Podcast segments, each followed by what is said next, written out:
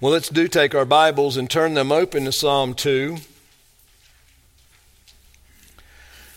Psalm 2, I want to um, begin reading at verse 1 and we'll read through there. You can follow along with me in your uh, translation, and then we're going to begin separating its parts and then really looking at each part by itself. Here's what the psalm states why are the nations in an uproar and the peoples devising a vain thing?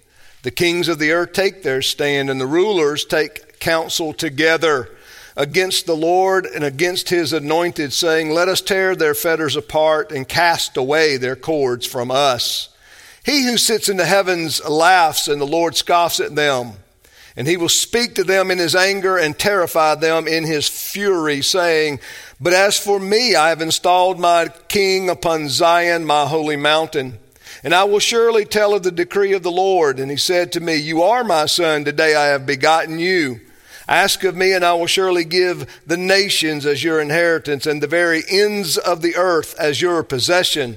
And you shall break them with a rod of iron, and you shall shatter them like earthenware. Now, therefore, O king, show discernment. Take warning, O judges of the earth. Worship the Lord with reverence and rejoice with trembling. Do homage to the Son, that he not become angry and you perish in the way, for his wrath may soon be kindled. How blessed are all who take refuge in him. Well, brothers and sisters, Psalm 2 is a royal, a royal psalm of David a royal psalm, meaning that it addresses particularly the, the royalty, the kingship of Jesus Christ. And of course, there can be a um, an application, if you will, to David, but primarily, first and foremost, this psalm is about Jesus Christ in his rule and reign over the cosmos over all of God's created order. Now, before we go into the breakdown of the psalm itself, let me make a connection. First, I want you to understand, or first, I want you to see that there is a connection, I think, between Psalm 1 and Psalm 2. Psalm 1 addresses the individual, right? Um, how the individual is blessed how, who the individual stays away from. What are some of the characteristics of this blessed, godly individual who is prospering all along the way? Well, Psalm 2 is similar, but it's national. It, it broadens that same concept and idea onto, an, onto the national scene. That is, it is similar that which makes the individual blessed and prosperous and useful is the same thing that causes a nation to be blessed and prosperous and useful. One serves God as a person, the other serves God in a more national role and, and perspective with all of the families that involve that nation. Now, that begs the question. Given some political views that will say, well, that's not religion. Religion is more geared toward the individual, and we should shy away and we should shy away from and stay away from anything that's national. Well, can we do that and not address this psalm in the Bible? Because this psalm is obviously addressing a, a, a universal scope of the reign of Christ. It begins asking a very profound question, a perplexing question, right there in verse 1. That's the way the psalm begins. Why are the nations in an uproar and the peoples devising a vain thing? That's baffling to the writer of the psalm. In Psalm 1, God's the prosperer. He's the blesser. He's the one who, who blesses and gives and enriches. Why are the people plotting against him? Why are the kings of the earth railing against the one that blesses so richly and powerfully? That's a good question, isn't it? The psalm can be divided into four parts. Verse 1 through verses 1 through 3 addresses that uh, conspiracy, if you will, against the Lord and his anointed. Verses 4 through 6 addresses God's firm sovereignty. Verses 7 through 8 declare where God declares his son as his ruler and king. In verses 10 through 12 is a call for discernment from the kings of the earth. Now, the psalm clearly addresses kings, heads of state, leaders. That's how the psalm ends in verse 12. Do homage to the Son. Right?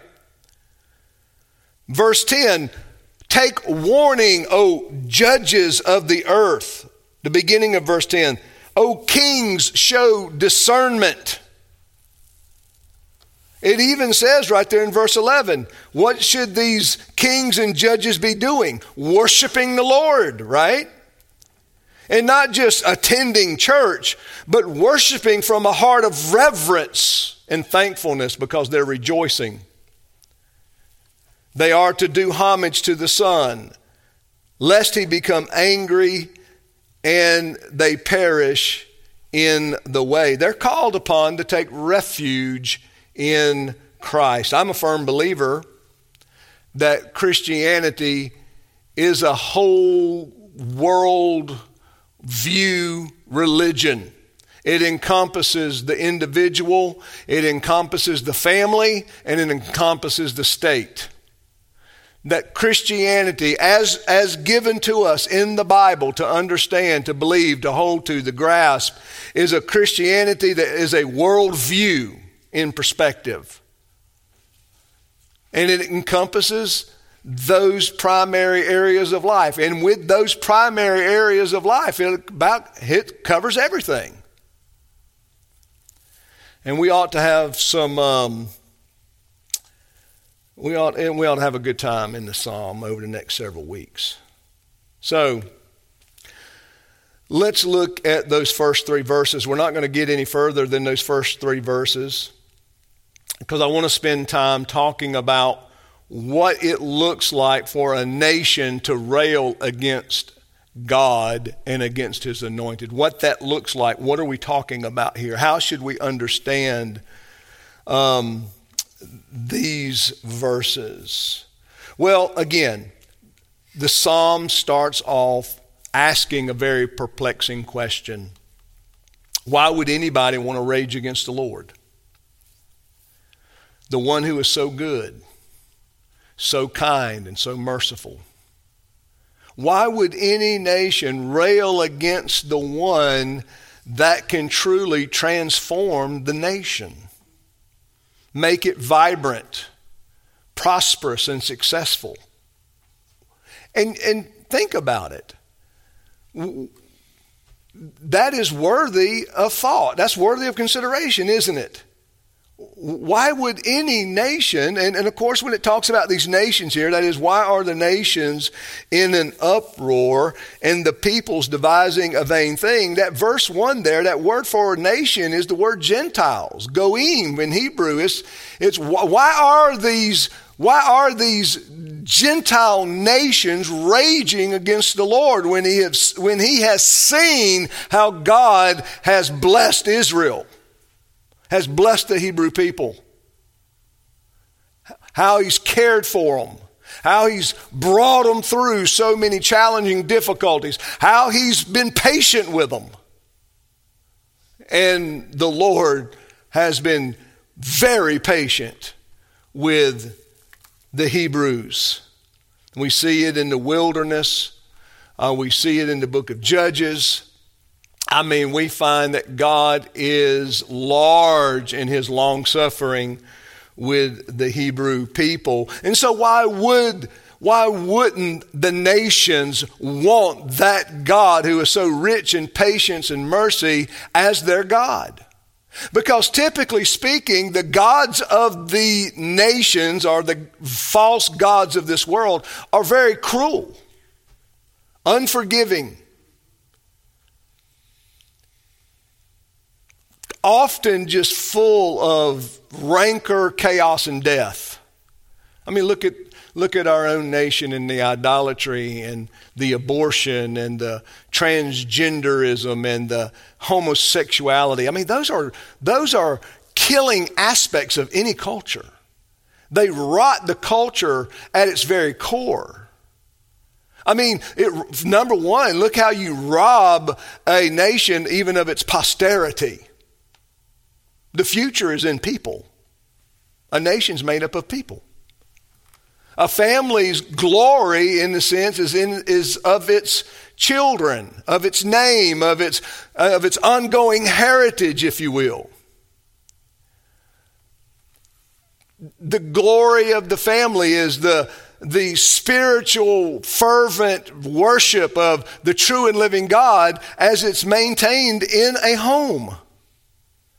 A home known for being God fearing, worshiping, reverencing. And you extend that on out to the nation. It's been long said, as we've seen past presidents attend church and maintain their membership in said churches when they were all worthy of excommunication.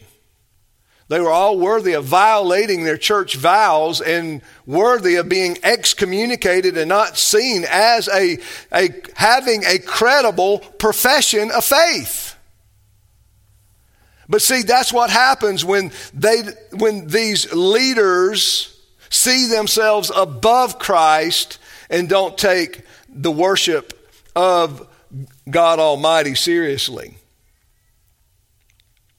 So it starts off with this sort of puzzling but rhetorical question. Obviously, we know the answer to it. The psalmist knows the answer to it, and he gives it to us.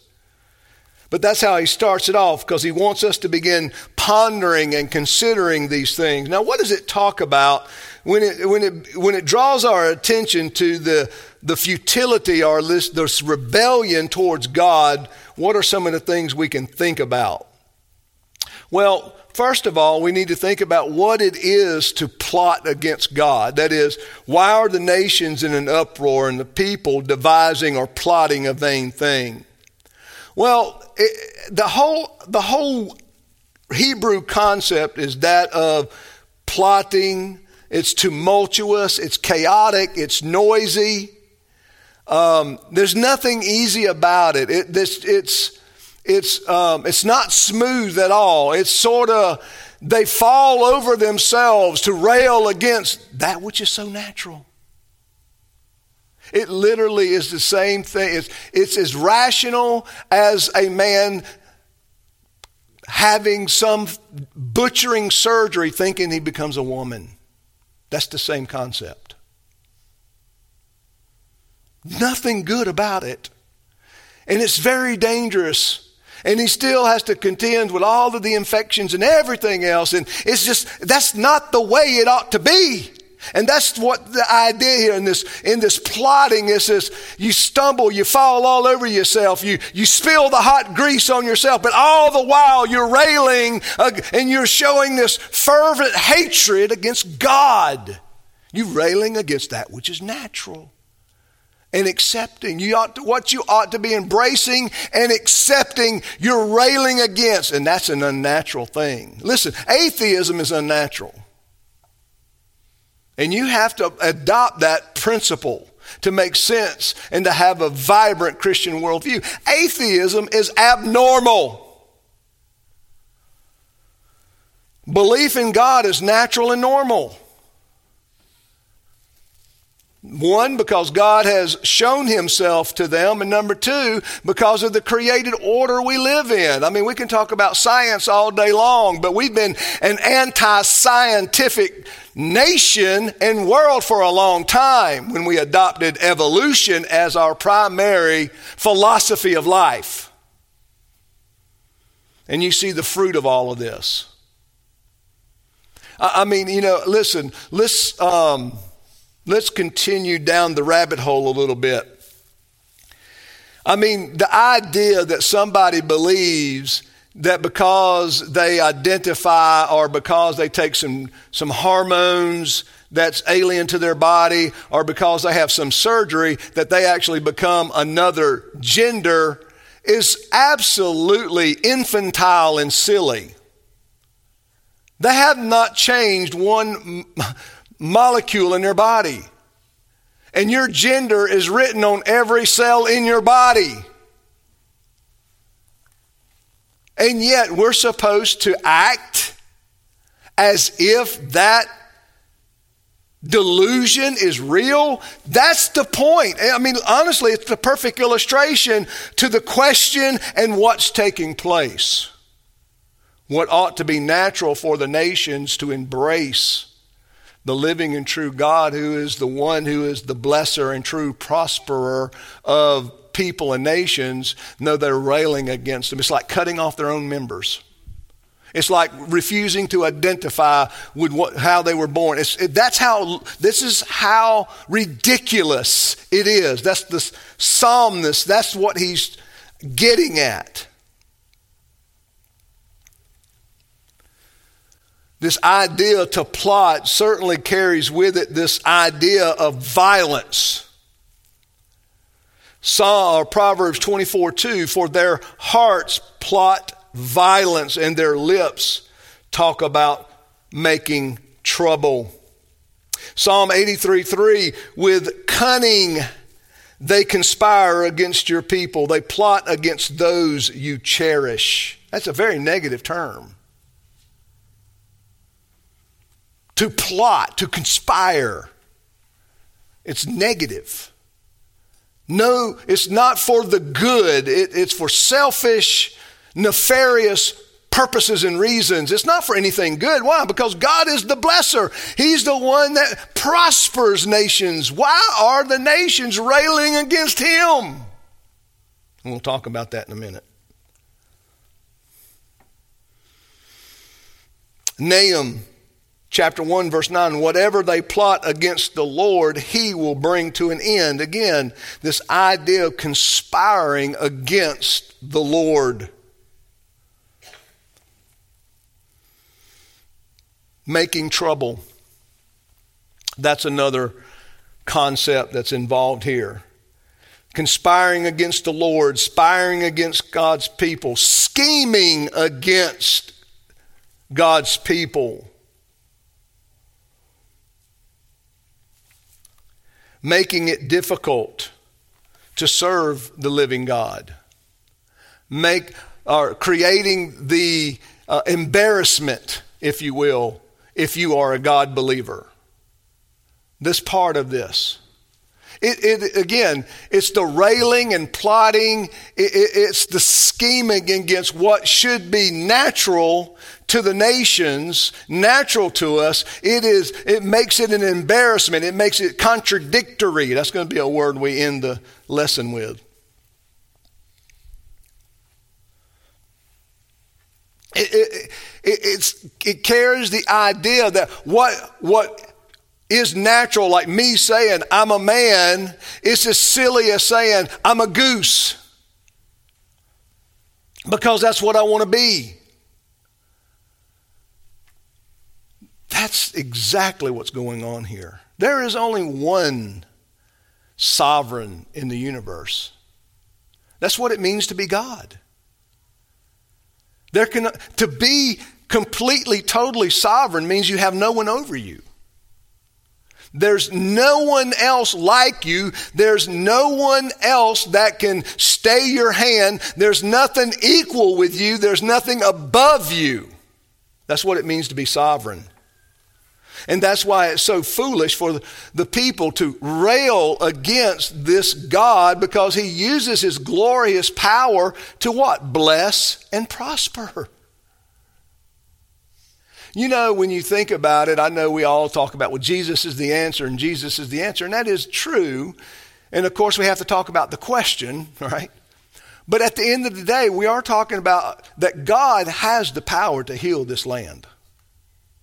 That's why he tells us in Chronicles if we would humble ourselves and pray. And, what, are we, what are we going to pray for? We're going to pray that we would find humility and repentance and uh, correct our evil ways and that God would come and what? Heal our lands and people. When you talk about healing the land, when you talk about healing the people, what from healing them from what? From their own delusions. Now, brothers and sisters, a delusion is just as powerful as a cancer in the cell of the body. It's an infection. That's why complaining is so is so bad on a family in a church, a, a business, an office, or whatever the case may be. It's an infection. And we see that infection even in our own land, but across the world, don't we? Trying to take root, trying to get a foothold to make the, to make the delusion normal. That's Psalm 2 here. They want to make it normal. It's considered normal to rail against God when it's a very unnatural thing to do, a very dangerous thing to do, a very silly thing to do.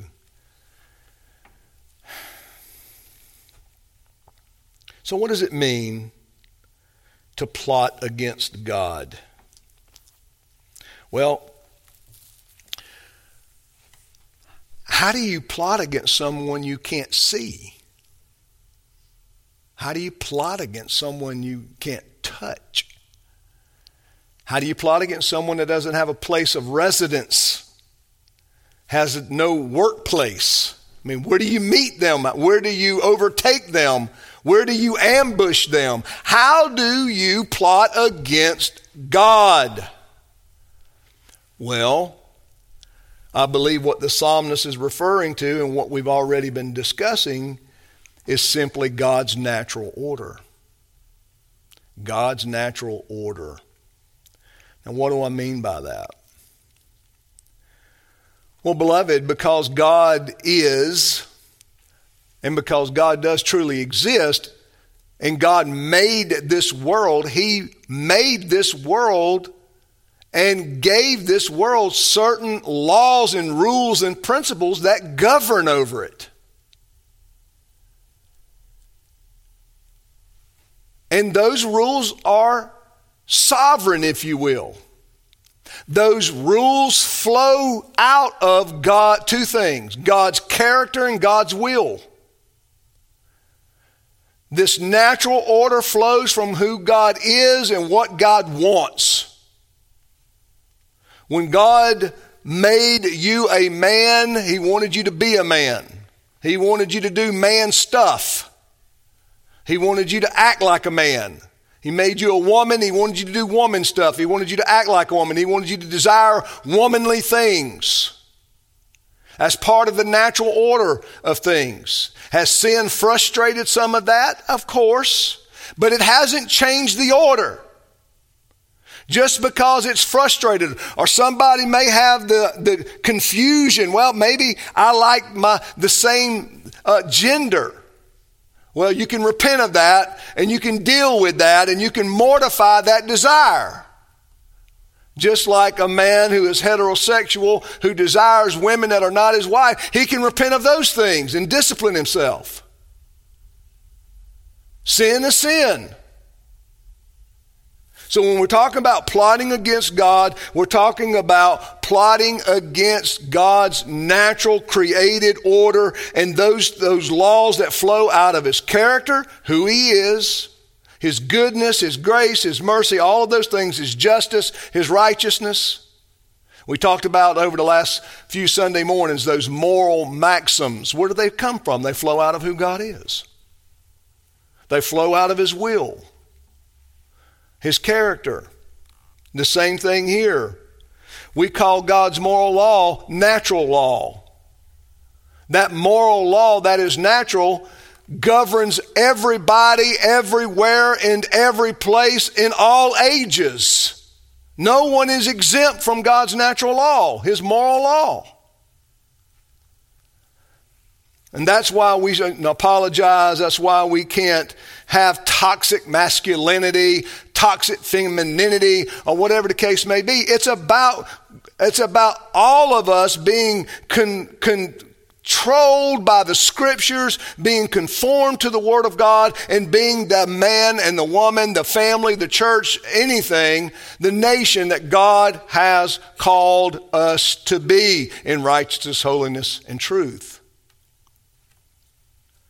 Interesting enough, if evolution is so real, why do all the nations across the world understand the importance of justice?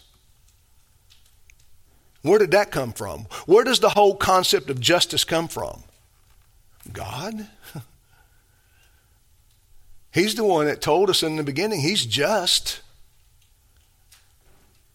Righteousness. I mean, you know, that's why I, I, I don't sweat debating an atheist because inevitably it's going to gravitate to some type of goodness and morality. And of course, I'm going to go, well, where does that come from? And of course, they're going to respond, it's basically a societal construct. We've determined as a people that have evolved what's good and what's not. And of course, you know how to come back at that. Well, what happens and when is it okay for us to eat one another? Because that could be next month, you see. Well, that's silly, they'll say. Well, we already think it's okay to kill babies at nine months at birth. I mean, what's next? You, you, you see, you can't, they have no footing. They're on slippery ground. And, and all you need to do is keep pushing them with your little finger. Just push them right off of it because they can't stand up. They have no ground to stand on. And don't, you, you don't sweat their big words and, and how they want to construe everything with. It doesn't matter. We can all boil it down to a moral conversation. When we talk about goodness, righteousness, justice, when we even have a conversation about excellence, what's the standard? You see? That God, as creator, has woven into this world a moral, a morality that all the nations have to yield to or suffer greatly. Every nation, but look, every nation right now that's imploding what do they all have in common? They're railing against God. They're railing against God. And they are imploding. They are, they are the, you know, wise marriage, what say? What is, I see, marriages have fallen. Oh, what was the statistic? Um, they're saying nobody's getting married anymore. Well, okay, I get it. I mean, in a world where there's no truth, there's no God, where everything's tossed up in the air, where you don't even know if the person you're dating is a woman or a man or whatever the case may be. What I mean, what's going on here? Of course, I just don't want. I want to be left alone. I want to be by myself. That's safe. But see, that's not part of God's moral. God's moral order is that that men and women would seek one another out and they would seek one another out to have a family together, to bear children, and to carry out the dominion mandate given at the very beginning of the world. We talk about love, justice, courage. Courage. We talk about conscience. Where does that come from? You see, brothers and sisters, the point that the psalm that the psalmist is making in Psalm 2 is just how um, inconsistent the nations are to want to prosper. I mean, all the kings say, oh, we want to prosper ourselves. We want to be the, the leaders in this technology or that technology. And while they rage against God, they can be none of that. None of that. So let's talk about some application in the latter part of our lesson. There are really three words that I want to give to you to help you understand uh, the nations that choose to plot and rail against the Lord and His anointed. The first one is contradictory. It's just a contradiction. It's a contradiction. In what way? Well, rebelling, rebelling against God contradicts the very design of this world. This world was made to glorify Him. You were made to glorify Him. Maybe you were made to glorify Him as a single person. Maybe you were made to glorify Him as a, a wife or a, a, husband or a father or what. Uh, maybe you were made to glorify. In whatever case, you were made, no matter what your plan is, your path, you were made to glorify God. And when we rail against God, when we don't seek His will and His glory, it is a contradiction in terms. Look at Isaiah 43.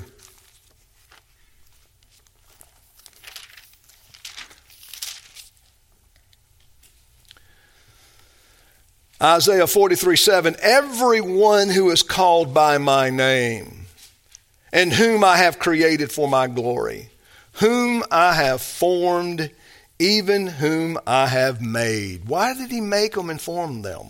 For his glory. For his glory. Rebellion, brothers and sisters, is a contradiction of your creation, of anyone's creation.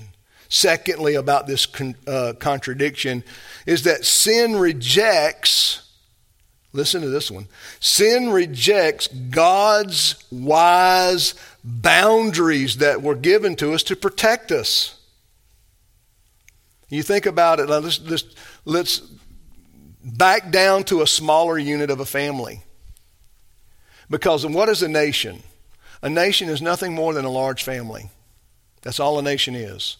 Those same rules that apply to a family are to be expanded and applied to a nation. But let's take a family for instance. Why does a parent put up boundaries for their small children?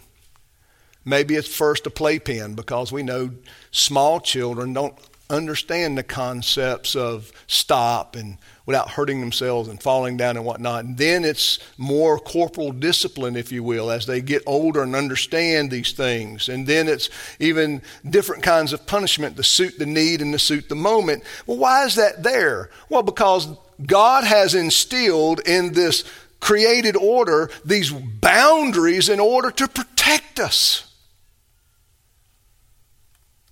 You know, you take a little child you set them down, and mama takes the little baby out of the car seat, and they sit them down, and they look in there, and they grab their purse, and all of a sudden, there you shot across the parking lot. Frightening. It's dangerous because cars aren't looking for a two foot person running across and running out in between cars. And so, what do you do? You train that child, you spank them, you, you severely, I use that word lose, you know, you deal with them in a way so that when you say stop, they stop for their protection. It's the same way with a nation. There are boundaries. I had, a, I had actually a, a discussion one time with some about, uh, you know, red lights being, you know, unconstitutional and such.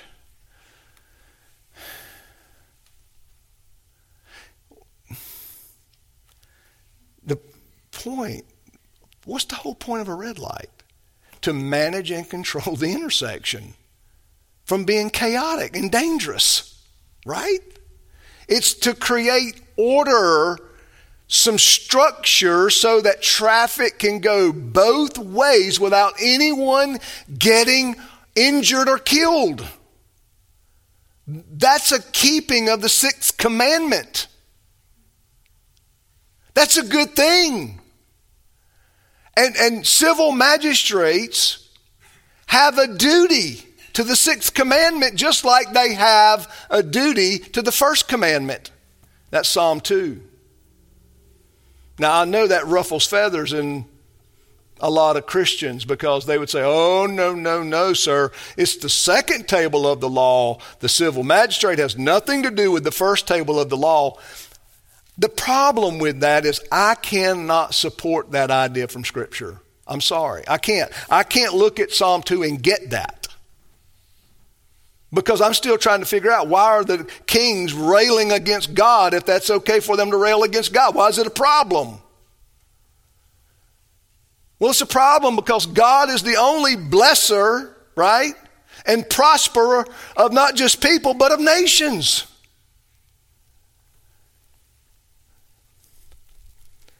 Sin rejects these wise boundaries. Hebrews chapter 12, verses 5 and 6 talks about the discipline of God. And it talks about how God disciplines those whom he loves. And that's why nations have to have punishment.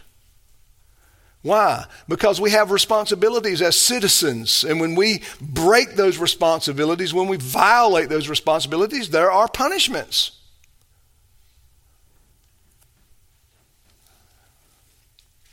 Eh, we all are witnessing what it looks like when a nation is lawless and without responsibilities, right? I mean, we we see the interviews that with security guards in stores that are told stop no one from stealing. Stop no one. Let them loot the store. Do nothing, don't do your job, do nothing to stop them. And those who have tried to stop them are fired. This is the railing against God's order.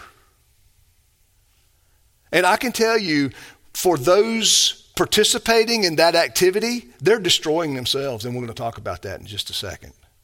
They are destroying themselves because they think they've gotten away with something, but they haven't.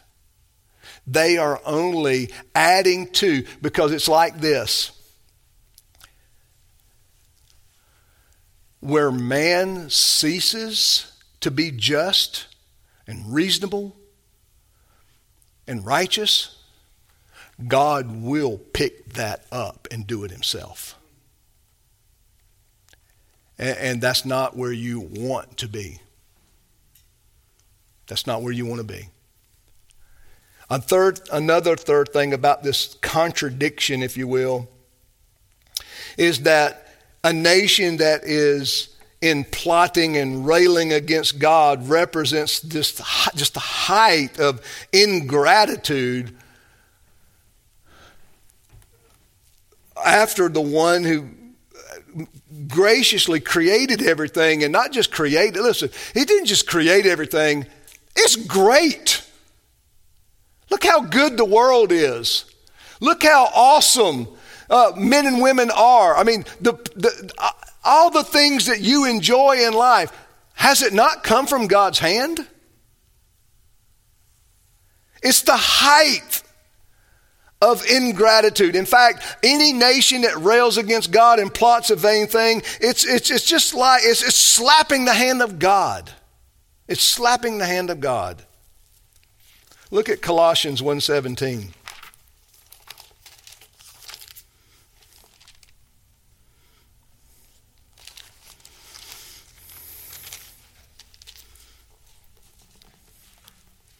Look at 16. For by him all things were created, both in the heavens and on earth, visible and invisible, whether thrones or dominions or rulers or authorities, all things have been created through him and for him. He is before all things, and in him all things hold together.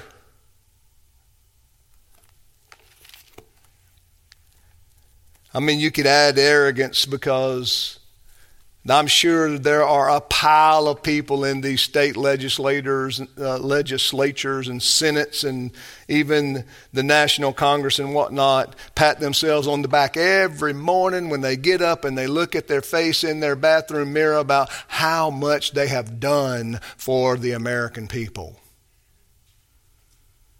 The height of arrogance. Second word that I want to give you is irrational. It's irrational, it's delusional. Thinking that we can rebel against God without consequence is irrational.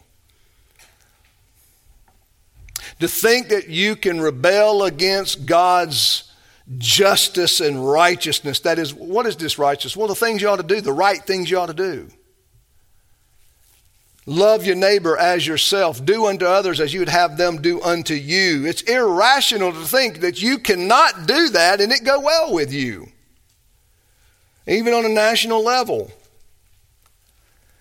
What happens when a nation calls good evil and evil good? That's irrational, isn't it? Those irra- that's an irrational connection of things. Good is not evil. It's not good to be evil. And evil can never be good. It's irrational to think that as a, in, as a dependent creature created by God for dependence upon Him, that you can live independently of Him. That's irrational. You say, oh man, we can grow our own food. Well, first of all, my Bible tells me that it's God that blesses the crops of even the righteous and the unrighteous.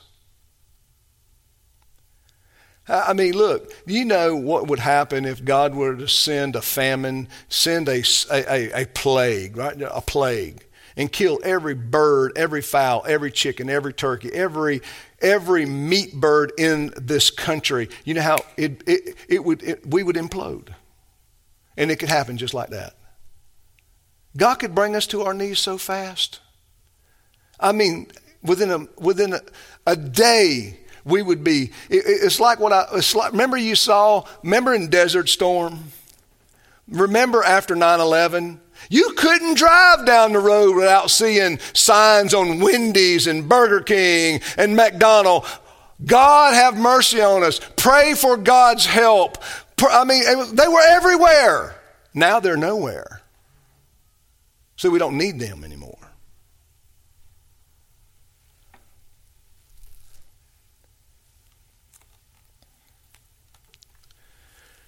Again, it's short sighted for human perspectives to think that they are wiser than an all knowing God. they know better than God. Proverbs 3, verses 5 through 7 lean not into your own understanding, but in all your ways acknowledge him. When's the last time we heard a ruler ask, Well, what's the Lord's will in this? Mm, what's the people's will? Because we've got to work on our reelection. You know, I can't really help you unless you reelect me. I mean, that's, that, I, I, I can fix politics. I think we move everybody's salary to $35,000 a year. To, to 30, and, and, no, no, look, no investments, no nothing, no bonuses, no extra committee work bonuses, nothing, just $35,000 a year, uh, and no benefits. It's time for them to be like the rest of the American people. No benefits. And you wouldn't have half the people running for office. They'd go find them other things to do because it's the fact. The number one way to gain wealth in this country is to become a politician. The third word is self destructive. It's self destructive to rail against God. It's destructive for the person, it's destructive for the nation. When people are allowed to run amok without accountability, without true consequences, it is self destructive to the nation itself. I mean, look what you're doing to the next generation. You're teaching them that it's okay to live like this and to do these things and to treat people like dirt. because they disagree with you or because they don't think like you think. Without a doubt, we have, we do not value human life in this country, in this world anymore. That's why we're watching people just walk up to people on the sidewalk and shoot them dead. There's no value to it anymore. We're just animals. We're just bags of plasma. And at least that's what they've been told. A self destructive nation will be a nation depressed and insatiable. And we are depressed. What do you think the number one prescriptive drug is? Antidepressants. That's the number one drug.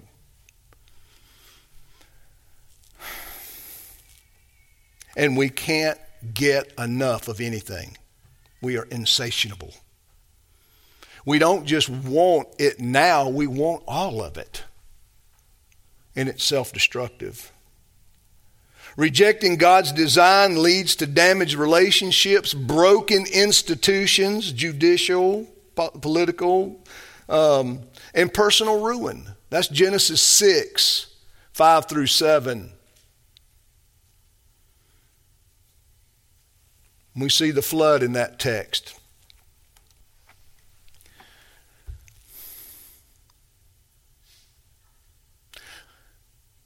Railing against God and plotting a vain brothers and sisters, it's not just futility, but tr- futility that leads to meaningless and emptiness. And that's where everybody is. Why do people aren't marrying? Because they don't have hope. Remember when you had hope? You're like, man, I want to. I can't wait to find a wife. I can't wait to have children. I can't wait to see them grow up. I can't wait to have grandchildren. I can't wait to accomplish some things in my career, my personal life, and professional life. I, I mean, why? You have hope in the future. But you can't. I mean, to, when you are self-destructive, you're robbing yourself of hope as well as robbing your children and grandchildren of hope. Well, you're not even having children. I mean, there are so many people today who says, "Oh, why would I want to bring children into this world?"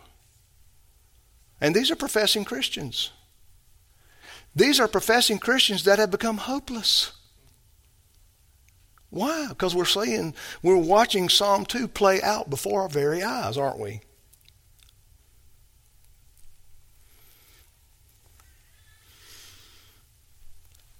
So, brothers and sisters, how do we combat this? We accept God's order. We accept God's natural order. We embrace it. We love it. We promote it. We take every opportunity to set it against the futility of this world. We don't stop talking. We don't stop, you know, comparing. The, we, don't, we don't get involved in the delusions of others. We, we don't partake in these broken systems, if you will. We have to stand up and say, This is the problem. You keep railing against God, you're plotting a vain thing, and you're suffering the consequences, and you refuse to humble yourself and repent.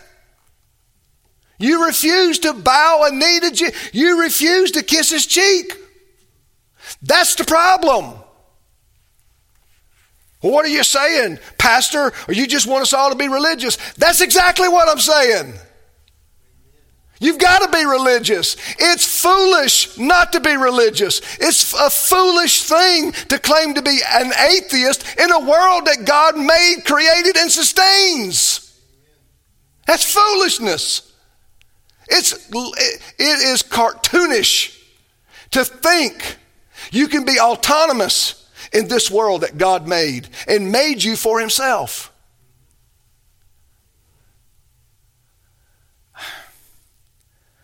May the Lord show us the prosperous way and help us. I mean, we may have some statesmen in here, we may have some future statesmen. But this is the path. The path is to repent of railing and plotting a vain thing against the Lord and against his anointed. Let's pray together. Father, throughout history, we can see nations rise and nations fall. And all of these nations that have fallen have this in common they stopped recognizing you as sovereign. They stopped recognizing your moral order. They stopped understanding the importance of the family. They stopped understanding the differences between male and female. They stopped understanding the importance and the, the need for righteousness and justice and responsibility.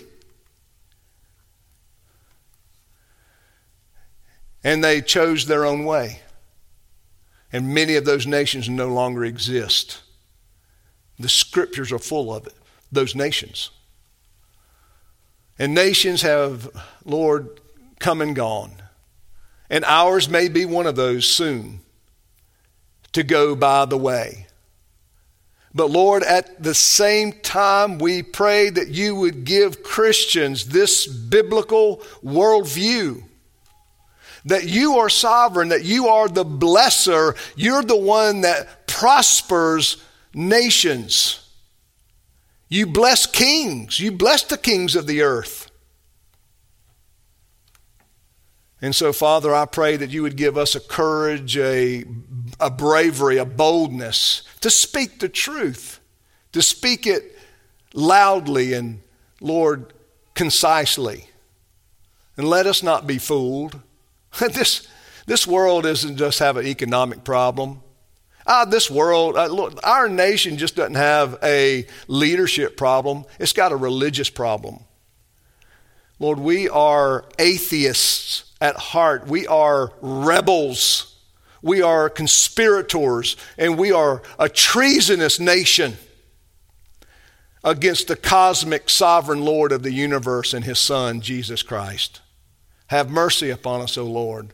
Rise, rise up, O Lord, and come and rescue your church. We pray in Jesus' name, amen. amen.